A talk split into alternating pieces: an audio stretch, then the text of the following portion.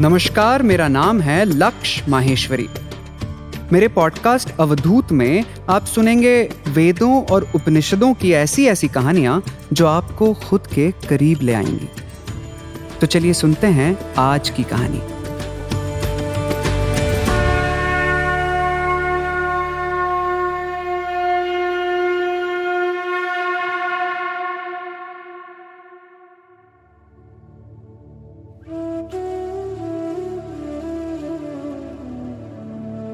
राजा ने अपने महामंत्री को भेजा। यह कहकर कि जाओ, उस आदमी को मेरे पास ले आओ। महामंत्री उस आदमी के पास पहुँचा। कहने लगा कि चलो राजा ने तुम्हें बुलाया है। वो बूढ़ा आदमी कहने लगा कि राजा के पास तो इतने घोड़े और रथ हैं, उसे मेरी बैलगाड़ी से क्या काम? मंत्री ने कहा कि राजा को तुम्हारी बैलगाड़ी से काम नहीं है, वह तुमसे मिलना चाहते हैं। आदमी ने कहा कि मैं राजा से मिलकर क्या करूँगा? महामंत्री ने लालच दिया कि क्या पता वह तुम्हें कोई पुरस्कार देना चाहते हो। बूढ़े आदमी ने कहा, पर मैं पुरस्कार लेकर भी क्या करूँगा? महामंत्री ने कहा कि क्या पता पुरस्कार लेकर तुम और सुखी हो जाओ, शायद एक कमीज खरीद पाओ। बूढ़े आदमी ने कहा कि मैं कमीज के बिना भी बहुत सुखी हूँ। मैंने सुना है कि धन से वस्तुएँ मिलती हैं, पर क्या धन से सुख मिल सकता है? और जो पहले से ही सुख से भरा हुआ है, उसे और सुख कैसे दोगे? और अगर राजा मुझसे मिलना चाहता है तो वो यहाँ आ सकता है। मैं उनसे मिल लूँगा। महामंत्री ने दरबार में पहुंचकर बताया कि गाड़ी वाले ने आकर आपसे मिलने के लिए मना कर दिया है। और यह भी कहा है कि अगर राजा को मिलना हो तो वह स्वयं आ जाए। फिर क्या था? राजा अपने महामंत्री, सैनिक, हाथी, घोड़ों के साथ उस गाड़ीवाल से मिलने चल पड़े। वहाँ जाकर देखा तो गाड़ीवाल बैलगाड़ी के नीचे सो रहा था। महामंत्री के उठाने पर गाड़ीवाल ने कहा कि मैं अभी कहीं नहीं जाऊँगा, मेरे बैल सुस्ता रहे हैं। महामंत्री ने बताया कि उठो, अन्नदाता, इस राज्य के राजा खुद तुमसे मिलने आए हैं। राजा ने उससे कहा कि तुम्हें जो चाहिए, कुछ भी मांग लो। धन, दौलत, संपत्ति, राज्य, दास, दासियाँ, जो चाहोगे सब मिलेगा। बस मुझे सुखी होने का रहस्य बता दो। बूढ़ा कहने लगा कि मुझे नींद आ रही है, राजा, अभी सोने दो, तुम बाद में आना। राजा परेशान होकर वापस लौट गया।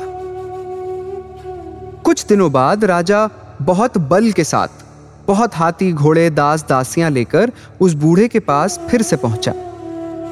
कहने लगा कि मुझे सुखी रहने का रहस्य बता दो और जो चाहे वो ले लो।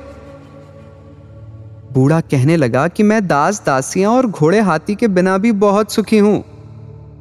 और वो बूढ़ा ज़ोर ज़ोर से हंसने लगा। कहने लगा कि जो खुद सुख की खान है, उसे लालच देने का काम तो कोई मूर्ख ही कर सकता है। जा राजा, जा, कभी और आना, कहकर उसने राजा को फिर से टाल दिया। कुछ दिनों बाद राजा एक सेवक का रूप लेकर उसी बूढ़े के पास पहुँचा। हाथ जोड़कर कहता है कि हुकुम, मैं आ गया। बूढ़ा आदमी कहने लगा अरे, तू फिर आ गया? राजा कहने लगा कि जब तक सुखी होने का रहस्य नहीं बताएँगे, मैं आता ही रहूँगा। बूढ़ा आदमी कहने लगा, मेरी पीठ खुजा देगा? खुजली हो रही है। फिर राजा ने बूढ़े की पीठ खुजाना शुरू कर दी। बैलगाड़ी वाला थोड़ा मुस्कुराया और कहा कि पहले ही अगर हाथी, घोड़े और सेवक छोड़कर आता तो पीठ खुजाने से बच जाता। बता, क्या जानना चाहता है? राजा ने हाथ जोड़कर विनम्रता से पूछा, कि मुझे सुखी होने का रहस्य बता दो। क्योंकि यह रहस्य तो मेरी समझ में ही नहीं आ रहा। जिसके पास सैकड़ों कमीजें हैं, वह खुश नहीं, वह सुखी नहीं। और जिसके पास कोई कमीज नहीं, वह सुखी है। बूढ़े ने राजा से कहा कि, राजा, सुख का कारण शरीर के ऊपर नहीं, शरीर के अंदर है। जो यह जान लेता है कि सुख का कारण भीतर है, उसे बाहरी वस्तुओं की ज़रूरत नहीं पड़ती। राजा ने कहा, पर मन तो हमेशा बाहरी वस्तुओं के पीछे भागता रहता है। बूढ़े ने कहा, शरीर के भीतर जो आनंद है, जो एक बार उसे जान लेता है फिर वह वस्तुओं के पीछे नहीं भागता। हर मनुष्य को अपने अंदर के उस आनंद का ज्ञान, उसकी अनुभूति हमेशा रहती है। क्योंकि वह आनंद अनंत है इनफाइनाइट है। क्या तुमने कभी सोचा है कि इंसान बूढ़ा हो जाता है, बीमार हो जाता है, इंद्रियाँ साथ देना छोड़ देती हैं, मौत द्वार पर खड़ी होती है, फिर भी इंसान जीना चाहता है। क्यों? क्योंकि हर व्यक्ति, हर मनुष्य स्वयं से हर क्षण, हर सेकंड प्रेम करता है, प्यार करता है। इंसान का पूरा स्वरूप ही सुख है। सोचो, अगर दुख इंसान का स्वरूप होता तो क्या इंसान खुद से कभी इतना प्रेम कर पाता? इंसान ज़िंदगी में जो कुछ भी चाहता है चाहे वो पैसा हो या शक्ति, पत्नी, पति या पुत्र, वह सब सिर्फ़ एक उपकरण है, एक ज़रिया है, जिनकी इच्छा इंसान स्वयं के सुखी रहने के लिए करता है। इतना ही नहीं, मनुष्य अपनी पसंदीदा वस्तु या पसंदीदा संबंधों को भी छोड़ देता है, अगर वह वस्तु या संबंध दुख का कारण बन जाए। इसीलिए इंसान सबसे ज़्यादा खुद से प्यार करता है। हम अपने भीतर के सुख को कभी समझ ही नहीं पाते। इसीलिए बाहर की वस्तुओं, संसार के सुखों के पीछे भागते रहते हैं। यह सोचकर कि यह चीज़ें हमें छोटे छोटे सुख देंगी। यह ठीक वैसा ही है जैसे जो सुखों का स्वामी है, राजा है, वह भिकारियों की तरह दूसरों से इसकी उम्मीद करता है। इसीलिए राजा, वस्तुओं का सुख और संबंधों का सुख स्थायी, यानी परमानेंट नहीं होता। लेकिन आपके अंदर का, भीतर का सुख एकदम स्थायी, एकदम परमानेंट रहता है, हमेशा रहता है। सुनकर राजा थोड़ी विडंबना में आ गया कंफ्यूज हो गया। पूछने लगा, लेकिन वह स्थायी कैसे होता है?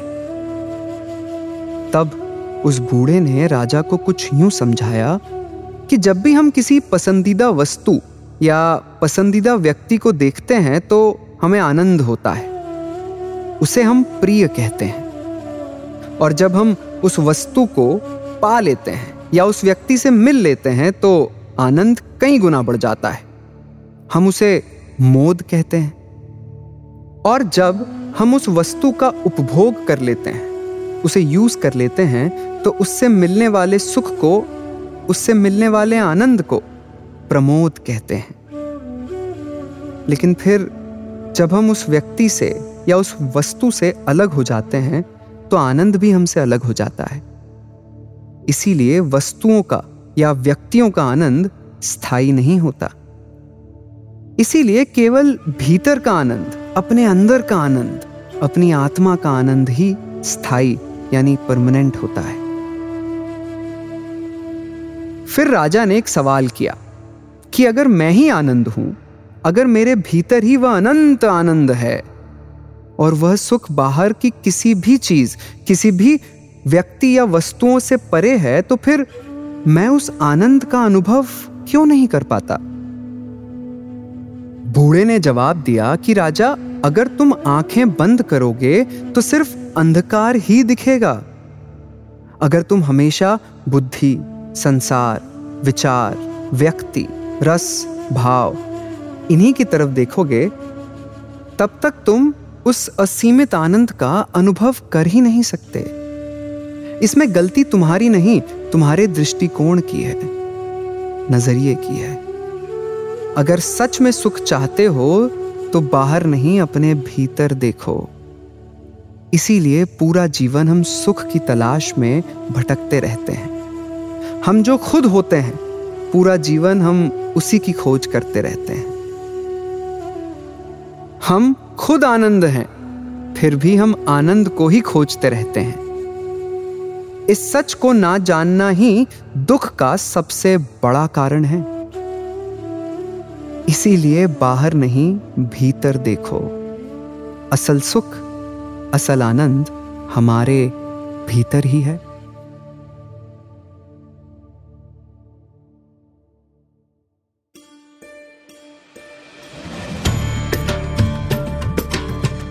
आज की कहानी यहीं समाप्त होती है। तब तक के लिए हमें सुनते रहिए हर सैटरडे शाम सात बजे। सब्सक्राइब करें बिंच पॉड्स या आपके पसंदीदा पॉडकास्ट ऐप पर।